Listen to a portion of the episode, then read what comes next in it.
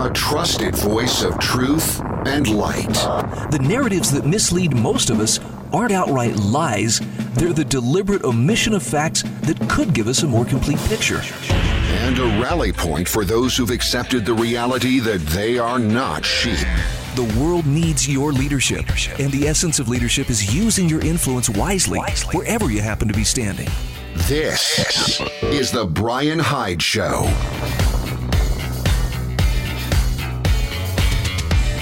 And hello there, and welcome to the show. So glad you could join me today. If you're a first time listener, welcome aboard. I'm going to do my best not to scare you off within the next five minutes or so. I guess we'll see, right? I'm on my best behavior. And if you're a long-time listener, thank you. Welcome. Come, let us revel in wrong think. Our program is brought to you every day well, every day that I actually do it, that would be Monday through Friday, by Monticello College, also by Pure Light, LED light bulbs, pure-light.com. These incredible little bulbs that disinfect and deodorize and kill pathogens and do the work that a $1,000 air purification system would do for a whole lot less than a thousand bucks. Also, hslammo.com. So I'm, I'm glad you could join us today. And, and I'm going to put this out there um, at the beginning of both hours of today's show, just to, to let you know if you are in the vicinity of southern Utah this coming weekend, specifically Saturday, April 10th. I'm going to be participating in a, a Liberty conference taking place at the Red Lion Hotel in St. George, Utah this is my old stomping ground, so I'm excited. I'm I'm hopefully going to be uh, reuniting with some old friends and and uh, and listeners that have followed me throughout the years down there.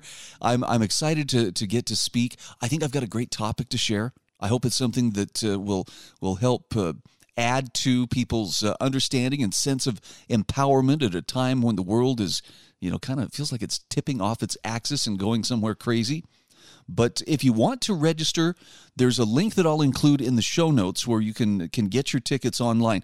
It is, I think it's ten dollars a person, twenty dollars for families. But they they've really got some great speakers.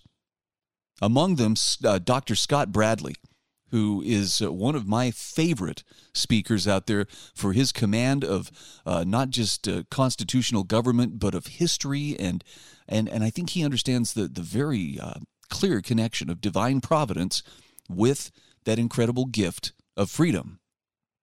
So, this is my first, won't be my last plug for this event. I'll be talking about it through the week, but if you happen to be in or around St. George, Utah on uh, Saturday, April 10th, I will be among the speakers that day, and I would encourage you to come and find some time to, to spend with us. I think it'll be well worth your while. So, where to jump in today? I I've I've kept kind of unplugged from a lot of media over the weekend, and and I do this deliberately. And some would say, well, it's because you're just afraid you can't handle the truth. Hmm, maybe that's that. Maybe that's what it is. I don't know. All I know is I'm happier when I am not subjecting myself to a steady, unending drumbeat of fear and anger and and political posturing. You know, on the part of those that uh, run the systems that want to run our lives. But I'm seeing uh, a pretty strong drumbeat, at least within the mainstream media, for greater gun control. And look, I don't want to make it sound like I'm totally insensitive to the idea that, yeah, you know, people are being shot and killed. The, the, fact of the matter is, they are, and they have been ever since the invention of firearms. And before that, it was, you know, with knives and swords and sticks and bows and arrows. People have been killing each other and poking holes in one another for many millennia. But the way that these things are being reported today, you'll take a few little events that uh, can be blown out of proportion, portray it as, oh, it's an epidemic, it's going on everywhere, everybody's in danger. And, and while it's certainly a tragedy for, for those who are directly involved in it, the chances that uh, you're going to die in a mass shooting are, are so, so small that it, it would be it would be ridiculous. I'm sorry, there's no other word for it. It would just simply be ridiculous to simply give up on your freedoms and give up on living life because there's a remote possibility somebody may twist off. You know, it, it is a possibility. The plausibility of it happening, well, that's uh, that's another discussion. And it also raises the question let's say that you are. Let's say that the odds just happen to not tip in your favor and you find yourself in kind of a, you know, localized version of the Hunger Games. Is that the time that you would want to, you know, take comfort in the fact that, well, at least as a law abiding citizen, I don't have a gun and therefore I'm not contributing to the problem? See, because I don't think that way. My thinking is more along the lines of no, actually, that's the time when I would want to make as sure as possible that uh, I was in a position to deal with a deadly threat if it came to that. That means I would have to be armed and trained and have the will to use that firearm for personal protection.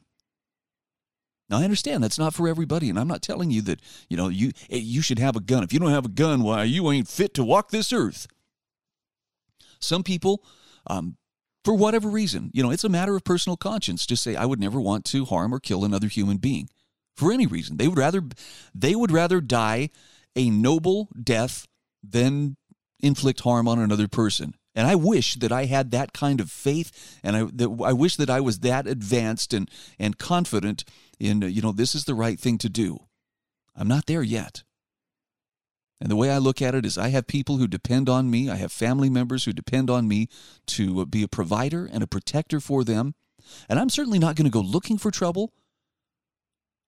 But I've spent, uh, you know, a lot of time over the last 20 plus years getting trained and making sure that I know that I have options. You know, the funny thing about it, the more training I've received, the less likely I feel it is that I will ever find myself in a gunfight because I have options. That's the beauty of having some training. So, power seeking politicians, you know, they're they're going to continue to exploit tragedies like the the guy who shot up the supermarket in Boulder, Colorado here a, a week or so ago. They just want to disarm as many of the law abiding as possible, considering that a solution. By the way, I I know we're supposed to ascribe noble motives, you know, to what people are doing. But when I see politicians saying, well, we've got to do this, we've got to stem this tide of gun violence, I think this really isn't about solving any problems. This is about creating a system in which no one is in a position to say no to whatever that politician or he or he or her him or her cronies, sorry, this whole gender thing's got me. Jay's cronies are ready to impose on the people around them. So before we step into that abyss and all the unpleasantness that would ensue if uh, you know there was another raid on Concord and Lexington like April 19th of 1775, let's consider some of the reasons why gun control can't solve America's violence problem. Now, as luck would have it, there's a marvelous article that was published over the weekend on the Foundation for Economic Education's website. Mark Hauser is the author. And the title is Four Reasons Gun Control Can't Solve America's Violence Problem. Here's the, the thumbnail sketch. These four underlying sociological problems are not guns, but they are the key drivers of American violence. And you see that? He's not running away from the idea that, yeah, there's, there's violence out there and, and solutions should be considered. Gun control is just the one that's really not going to accomplish what politicians claim it will. This will stop the violence. No, it won't. And here's why. Mark Hauser says the gun control paradigm, the idea that the solution to American violence is law, more laws restricting guns, is unhelpful. Gun control doesn't work, he says. Indeed, any statistical connection between gun policy and violence is tenuous. But even if gun control was effective, it would still be flawed. Gun control burdens the free exercise of the constitutionally protected Second Amendment right to bear arms so it's subject to compelling legal challenges and is flatly rejected by many Americans.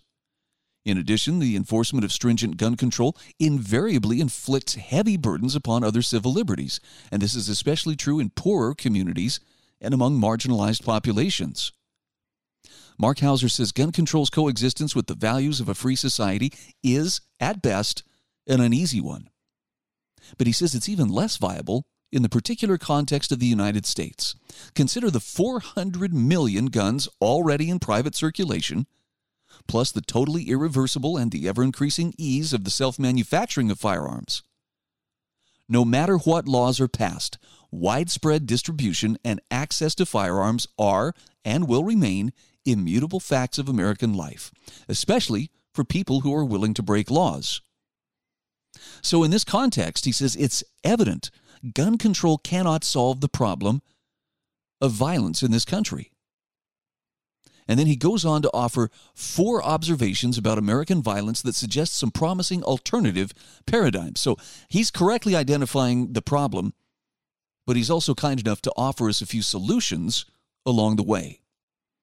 Now, I've got to take a very quick break, so we'll do that. We'll come back and we'll dive into those uh, four reasons gun control can't solve America's violence problems. By the way, I have a link to this in the show notes. You can check them out for yourself. They're at thebrianhydeshow.com. This will be the show notes for April 5th, 2021. We'll be back in just a moment.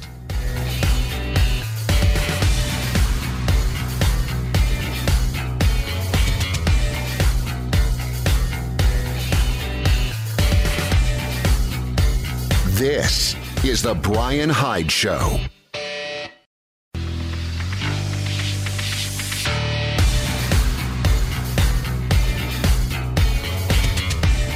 This is The Brian Hyde Show. Hey, welcome back to the show. I'm sharing with you an article from the Foundation for Economic Education. Mark Hauser is the author. The title is Four Reasons Gun Control Can't Solve America's Violence Problem.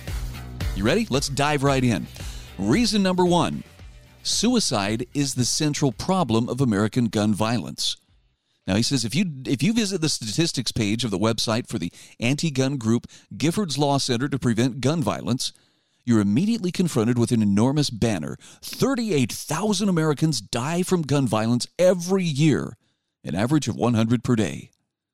However, that banner omits the fact that most of those deaths are suicides. A report in the Harvard Political Review noted that suicides accounted for nearly two thirds of 2019's gun deaths.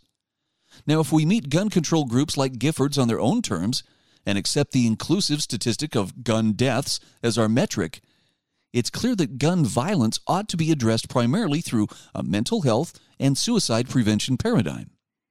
Can gun control be a part of suicide prevention strategy? Mark Hauser says it's hard to see how virtually any sort of firearm would suffice to take one's own life as well as other means. So there's no hypothetical in which popular gun control p- proposals like an assault weapons ban or magazine capacity restriction would make a difference concerning suicide. Moreover, gun control measures such as red flag laws that seek to deprive people of their guns on an ostensible mental health basis can actually deter struggling people from seeking the help they need right? Nobody wants to be the one getting red flagged and denied their rights, even if they are suicidal. In this sense, he says a gun control approach to suicide prevention is not merely useless, it's actually counterproductive. Now, there's, enormous, there's an enormous amount of literature on suicide prevention. One of the best ways to help people who are struggling, oh, and the best ways, rather, to help people who are struggling with mental health issues. But discussions of different medications, cognitive therapies, wellness practices, and other measures are far beyond the scope of his article. But he says this is where our resources and efforts should be focused. Attempting to stop suicide by imposing gun control is like trying to stop drunk driving by banning cars. It's a completely implausible solution that elides the actual problem at hand. Number two, partner and familial violence are a huge part of the problem. See, the boogeyman of the gun control lobby is the proverbial mass shooter, some deranged antisocial individual who carries a military style rifle into an ostensibly safe place like a school or grocery store and indiscriminately slaughters innocent people. He often has hateful or bigoted motivations for this act. And while such shootings do happen, they are incredibly rare and account for a vanishingly small portion, proportion rather, of the homicides that the U.S. experiences in a given year. Per 2019 FBI data, just 2.6% of homicides are carried out using a rifle, and that means any kind of rifle, not just so called assault rifles. In fact, clubs and bare fists are used to kill more people annually than rifles. And of the mass shootings that we do see, many are gang related, concerning but not wholly aligned with the gun control narrative. Now he says, consider these facts. Almost two thirds of child murder victims are killed by their own parents. Nearly half of all female murder victims are killed by their partners or ex partners. And while it's common knowledge that most victims of homicide are killed by someone they know, a surprisingly large proportion, perhaps as low as 1 in 8, but possibly as high as 1 in 5, are killed by an actual family member. Conservatively, a given homicide victim is given about five times is about five times more likely to have been killed by a family member than killed with any sort of rifle. So the gun control movement's resources and efforts are overwhelmingly guided and driven by the mass shooter scenario. Hence their fixation on policies like assault weapon bans and magazine capacity restrictions. But even if such policies could be meaningfully enforced and implemented, and they can't, it's hard to imagine those sorts of policies having much bearing on partner and familial violence. The mass shooter fixation and gun fixation more broadly is utterly unable to curb violence of this kind. So he says instead, resources and efforts would be much better spent addressing partner and familial violence organizations that help women to escape dangerous relationships or address other aspects of domestic violence are poised to do much more good than organizations with broad and chaotic disarmament missions. All right, number three, the war on drugs can't be overlooked. The failure of the United States 20th century experiment with alcohol prohibition has been well documented. But one unintended consequence of prohibition was a dramatic increase in violence. Without access to legal means of resolving conflicts, people involved in the illicit alcohol business, for which there was a massive consumer demand, handled their disputes and protected their interests with gunfire. While romanticized depictions of bootleggers and mobsters have been made for entertaining fictional fare, the true story hardly evokes nostalgia. Mark Hauser says the nation's homicide rate increased over 40% during Prohibition. By the way, I've seen the graphs charting the murder rate, and there is a clear spike during those years of Prohibition. The violence was especially pronounced in large cities, which experienced a homicide rate increase of nearly 80%. Even as more resources were devoted to law enforcement, the rate of serious crime soared and prisons overflowed. Had prohibition been allowed to continue, the already disastrous situation would likely have deteriorated even further. Fortunately, Americans realized the costs of prohibition were just too high. Repealing prohibition was the clear solution.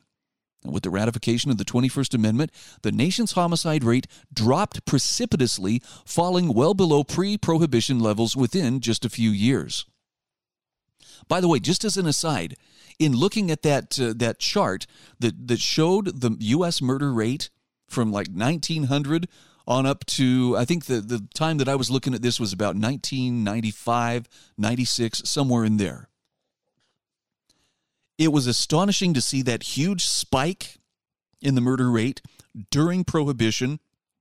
You can clearly see it drop off afterwards, but here's the kicker. Then came World War II. And after World War II, there were there was access to so many surplus firearms and ammunition. And remember this is at a time when you could just order them in the mail right to your home. This is before gun control act of 68 and the murder rate was continuously low low low up until 1968 and with the enactment of the Gun Control Act of 68, you could see the murder rate start to rise and it went up and, and it was it was fairly high, not as bad as the prohibition era levels, but measurably higher. It was clearly higher up until roughly the early 1990s.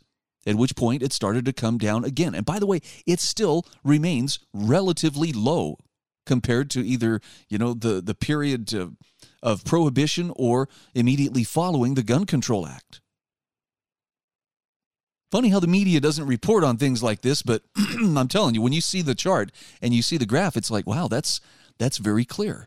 By the way, it was in the early to mid 90s that many states began passing shall issue concealed carry laws and stopped prohibiting their uh, their citizens and their residents from carrying a firearm for personal protection. Yes, the murder rate went down. Interesting. As Mark Hauser says, fortunately, Americans realized the costs of prohibition were too high. Repealing prohibition was the clear solution. with the ratification of the 21st uh, Amendment, the homicide rate dropped precipitously, dropping to well below pre prohibition levels within just a few years. Now, we seem to have forgotten the lessons of this. but it's not too late, you know, to, to learn from it. These underlying sociological problems, like the drug war, contribute to family disintegration, poverty, and gang recruitment. They are the key drivers of American violence, not guns. Number four, guns don't beget violence, poverty and despair do. He says poverty and lack of opportunity are strongly associated with violence. And he says that's fairly obvious if you look at the demographic and geographic distributions of violence in America, which he previously explained. And there are links here. Academic research on the subject has come to the same conclusion. The links are in the article. So, despite being gun control advocates, these researchers understand there are underlying sociological drivers of violence that transcend guns and warrant our attention. Now, to be sure, most people will readily accept that poverty and despair are associated with violence. That's not surprising. However, they may see the problem of poverty as impossibly vexing and intractable. Implementing stricter gun control laws may seem more feasible by comparison, even if it doesn't get to the root of the problem. Part of the appeal of gun control is, you know, the simplicity of its narratives. So the bottom line here is gun control can't solve our problems especially with the widespread adoption of 3D printing and other means of self manufacture, he says gun control will increasingly be relegated to irrelevance. Gun control policies will burden only the upstanding citizens who, in good faith, try to abide by them and are nonetheless ensnared. You want to get serious about addressing violence in America? Mark Hauser says there are many more promising areas on which to focus. Check out the article in the show notes at thebrianhydeshow.com. This is The Brian Hyde Show.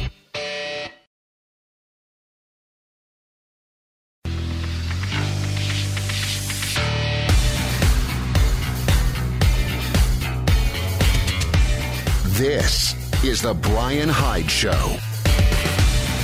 Hey, welcome back to the show. All right, so I've heard this phrase uttered a few times that uh, this one just it rubs me the wrong way. We're talking nails on the chalkboard kind of irritation, and that is follow the science. I first heard this uh, in in response to uh, various uh, hardcore environmentalists who were just sure, you know, we're we're destroying the planet if we don't do something. In other words, if by do something they mean if we don't give greater control over our lives and the economy, the means of production, and all of the uh, energy sources possible to government then somehow the world is doomed. And it just seems a little bit convenient. And I mean, the, the debates have been going on for a long time, but boy, that mantra, follow the science, follow the science, has, has followed everywhere it takes place. And there's a great article from Spiked. This is from Gabrielle Bauer. You can't follow the science.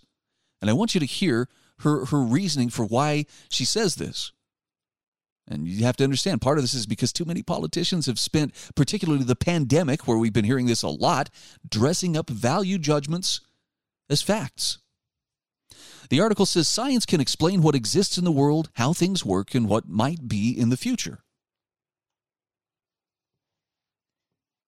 At least that's what uh, Yuval Noah Harari wrote in Sapiens. He gets it. By the way, I've got that book, and it's amazing.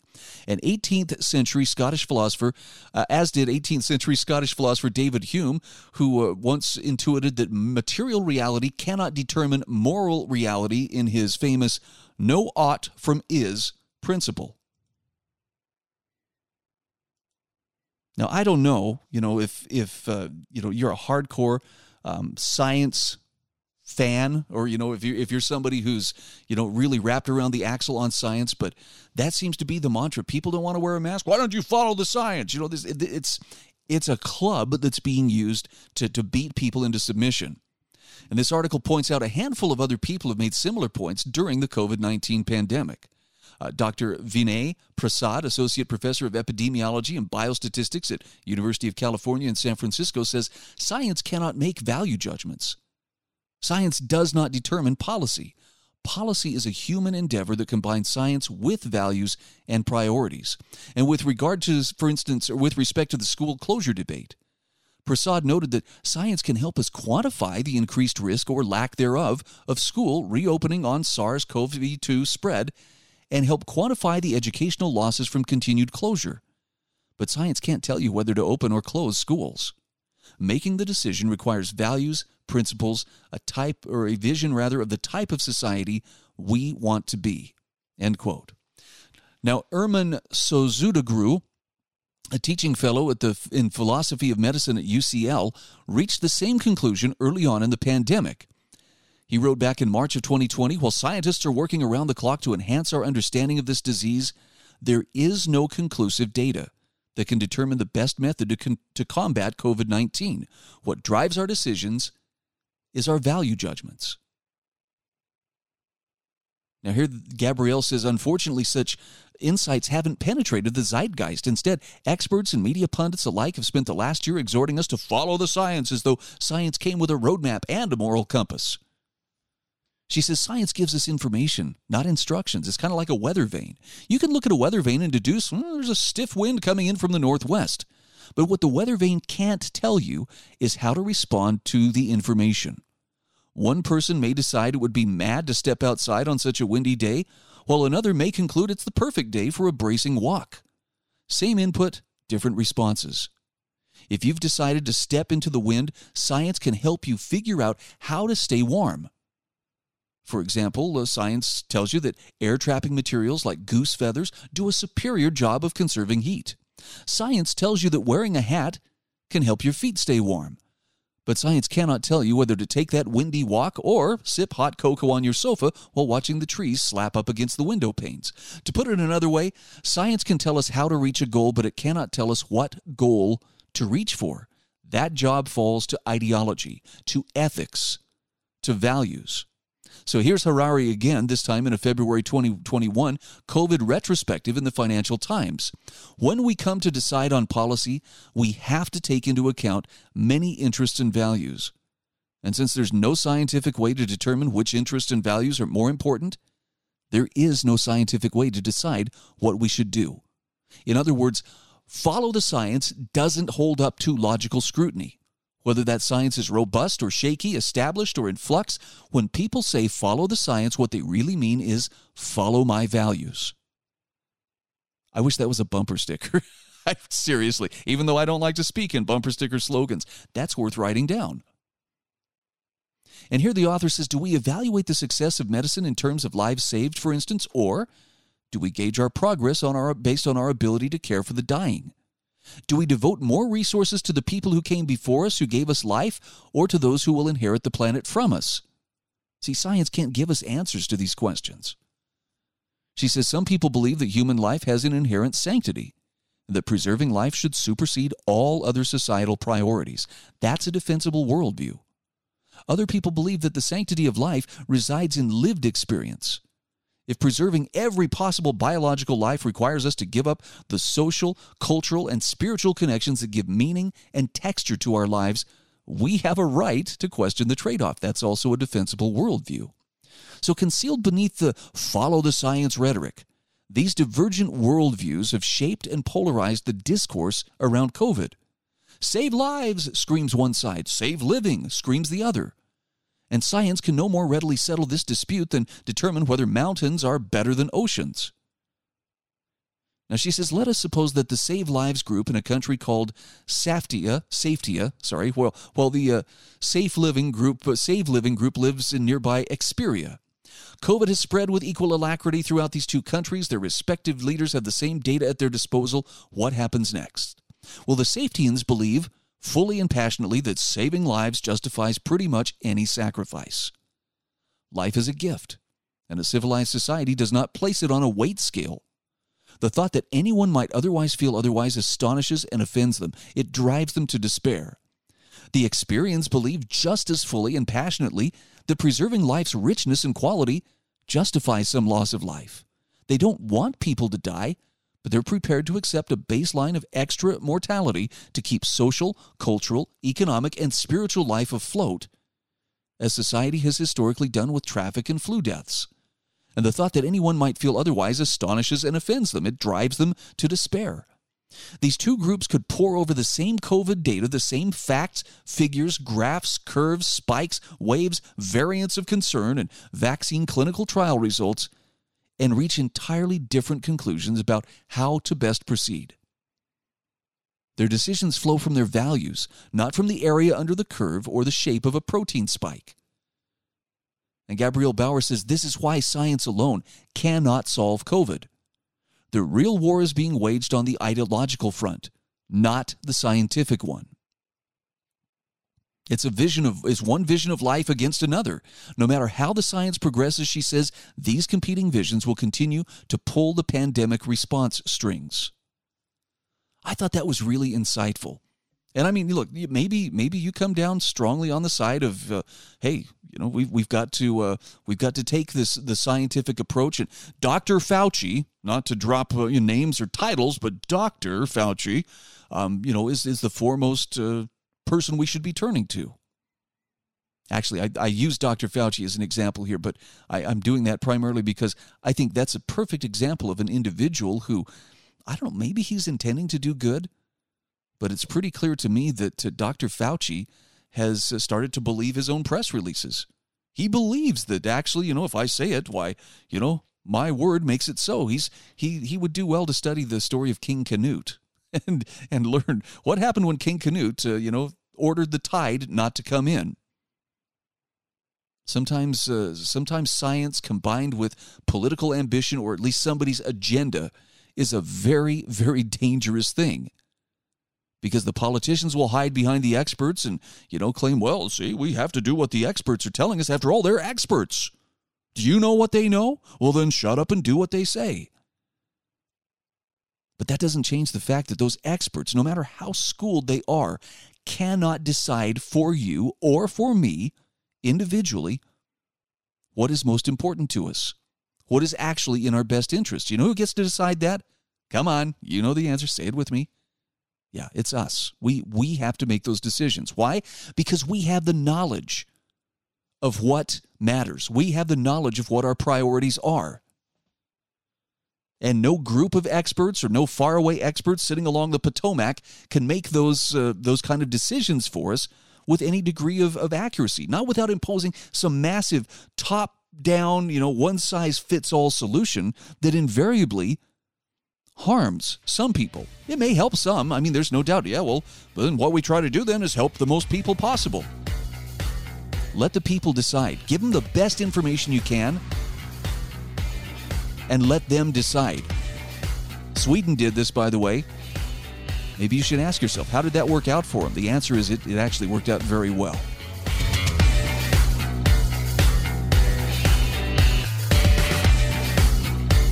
This is The Brian Hyde Show.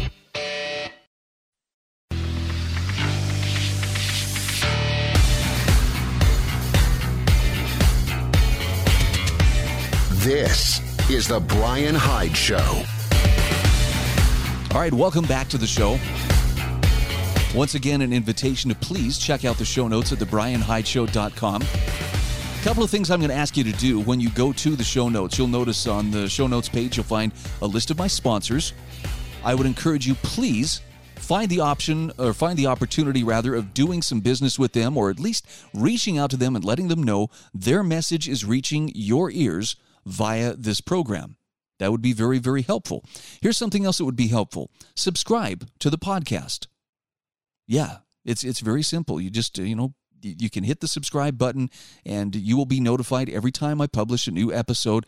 And there's one other thing that I would ask you to consider, and that is if you find value in the articles that I'm sharing with you, the uh, insights that I'm offering, the the slant that I'm giving, and I'll admit it's it's it's my own slant. It's not you know, it's I, I'm not inventing the wheel here, but I think I've got a little bit different take than than a lot of the different commentators out there. If it's something that resonates with you, that leaves you more sure of who you are and what you stand for, I would ask you please consider becoming a, a regular supporter of this program. You can do it for as little as a dollar a month, five dollars a month, ten dollars a month. That's entirely up to you. But I want you to know the, the, the folks who, who pitch in like this and help are doing a tremendous favor to me because they make it possible for me to focus more fully upon what I'm doing here behind this microphone and uh, less on having to you know find side hustles to keep the wolves away from the door in the meantime I know things are tough all over, but I greatly appreciate those who are patrons and sponsors of this show. And if you would consider becoming one, I'll thank you in advance for at least even considering it. All right, moving on. Let's talk about Inside the Church of Climate. I love this article. I found this from the American uh, Institute uh, for Economic Research. And this is. Uh, this is something I've known for some time. And I think Ammon Bundy was one of the people who really helped point out to me, you know, environmentalism, I mean the real hardcore environmentalism, it's become more of a religion than a political movement. I mean, they have their dogma, they proselytize, they are extremely jealous. In fact, they even call their heretics deniers. You know, and in a slightly less civilized time, I'm sure they'd be burning deniers at the stake. But uh, Robert Bradley Jr., writing for AIER.org, has this amazing article inside the Church of Climate. And it says At an environmental forum, Julian Simon once asked how many people here believe that the earth is increasingly polluted and that our natural resources are being exhausted. After a room full of hands shot up, Simon then asked, Is there any evidence that could dissuade you? Encountering silence, he followed up, Is there any evidence I could give you? Anything at all that would lead you to reconsider these assumptions? After more silence, Simon answered, Well, excuse me, I'm not dressed for church. Today's Church of Climate holds three resolute beliefs. The human influence on climate is pronounced and controlling. Number two, that influence cannot be positive or benign, only catastrophic. And number three, global governance can and must solve this problem. Now, square this with the impressive, even stunning statistics of human betterment since the Industrial Revolution, especially in the last 75 years. One would think that these parishioners should be relieved, even happy. But theirs is an anti humanist philosophy. Not to be debated, but worshiped. It is a creed that sees nature as optimal, not to be violated by humankind. Deeply pessimistic, it is the deep ecology worldview. And here he goes into optimal nature which he says lurks behind the current climate debate. As Yale climate economist Robert Mendelsohn noted in the uh, Greening of Global Warming back in 1999, there is an unstated myth in ecology that natural conditions must be optimal. That is, we must be at the top of the hill now. Back in the 1970s, a new ice age was feared from sulfur dioxide emissions from coal plants. That was the global cooling scare. By the way, I remember singing songs about it even in, in grade school. Even offsetting forces were rejected by Paul Ehrlich, Anne Ehrlich, and John Holdren. There can be scant consolation in the idea that a man made warming trend might cancel out a natural cooling trend. Since the different factors produce the two trends, uh, producing the two trends do so by influencing different parts of Earth's complicated climatic, uh, climatic uh, machinery, rather, it's most unlikely that the associated effects on circulation patterns would cancel each other. End quote. Now, to members of the climate church, the planet has been delivered in perfect working condition and cannot be exchanged for a new one. An issue of World Watch magazine talked about uh, cl- playing God with climate and scolded man for interfering with Earth's, Earth's default condition. I mean, it's like they don't believe we're a part of nature. Then you have deep ecology a radical wing of the modern environmental movement rejects an anthropocentric or human centered view of the world in favor of an ecocentric view. In contrast to shallow ecology concerned with pollution and resource depletion in the developed world, deep ecology defends what it calls the equal right of lower animals and plants to live and blossom. Deep ecology rejects what it sees as a master slave relationship between human and non human life. This is Arne Naess in Radical Environmentalism, uh, Philosophy and Tactics. Quote Deep ecology stresses the interrelatedness of all life systems on Earth, demoting human centeredness. Man must respect nature as an end in itself, not treat it as a tool of man. The human ego and concern for family and other loved ones must be joined by a similar emotional attachment to animals, trees, plants, and the rest of the ecosphere. End quote. So to hurt the planet, then, is the same as inflicting bodily harm on oneself. By the way, the platform for the Foundation for Deep Ecology, a voice for wild nature, formulated by Arne Naess and George Sessions, condemns the current interaction of man and nature and calls for population decreases and lower living standards. Oh, I can see everybody lining up to get on board with that. In its words, the well being and flourishing of human and non human life on Earth have value in themselves, independent of the usefulness of the non human world for human purposes. Secondly, richness and diversity of life forms contribute to the realization of these values and are also values in themselves. Third, humans have no right to reduce this richness and diversity except to satisfy vital needs. Fourth, pre- pre- present human interference with the non human world is excessive and the situation is rapidly worsening. Fifth, the flourishing of human life and cultures is compatible with a substantial decrease of the human population. The flourishing of non human life requires such a decrease. So here's my question Who gets to decide uh, which humans need to step off the planet? And how is that to be accomplished? I know that's a dark place to go, but if they're going to be saying, well, this is what has to be done in the name of economic justice, I'm sorry, environmental justice, which, by the way, is the focus of uh, the one of the big spending plans, the latest uh, multi trillion dollar plan being bandied about Washington, D.C. Yeah, I'm not saying it's the end of the world, but it's creepy, for starters. Number six, policies must therefore be changed. The these changes in policies affect basic economic, technological, and ideological structures and will be deeply different from the present. Oh, I can only imagine. The platform goes on to state that radical change is necessary, appreciating life quality rather than adhering to an increasingly higher standard of living. Now, the article goes on to uh, talk about the humanistic alternative, getting humans back in the picture. Philosopher Alex Epstein reminds all that untamed nature is not only of benefit but also perilous. He says if good and evil are measured by the standard of human well being and human progress, we must conclude that the fossil fuel industry is not a necessary evil to be restricted, but rather a superior good to be liberated. We don't need green energy, we need humanitarian energy. And then he reverses the climate narrative saying nature doesn't give us a stable, safe climate that we make dangerous. It gives us an ever changing, dangerous climate that we need to make safe. And the driver behind sturdy buildings, affordable heating and air conditioning, drought relief, and everything else that keeps us safe from climate is cheap, plentiful, reliable energy overwhelmingly from fossil fuels. In The Future and Its Enemies, Virginia Postrel warns against the stasis mentality, the belief that a good future must be static, either the product of detailed technocratic blueprints or the return to an idealized, stable past. As opposed to dynamism, which embraces a world of constant creation, discovery, and competition. Here, Robert Bradley Jr. says philosophy, not only economics and political economy, matters in the global warming slash climate change debate. Start by checking your premises, he says, and those of your intellectual opponents. I don't know. I thought that was a pretty balanced way of looking at things. And, you know, certainly, you know, I believe we're, we're not supposed to be inflicting, you know, as much environmental damage as possible, despite uh, my uh, recalcitrant uh, attitude towards, you know, the modern environmental movement. I'm not going to be burning tires on Earth Day, but I'm not about to surrender more of my autonomy or uh, more control over my life to uh, well meaning government sponsored meddlers who somehow believe that most of us need to get off the planet to make it sustainable. Somehow that just seems, again, creepy. Let's not go there.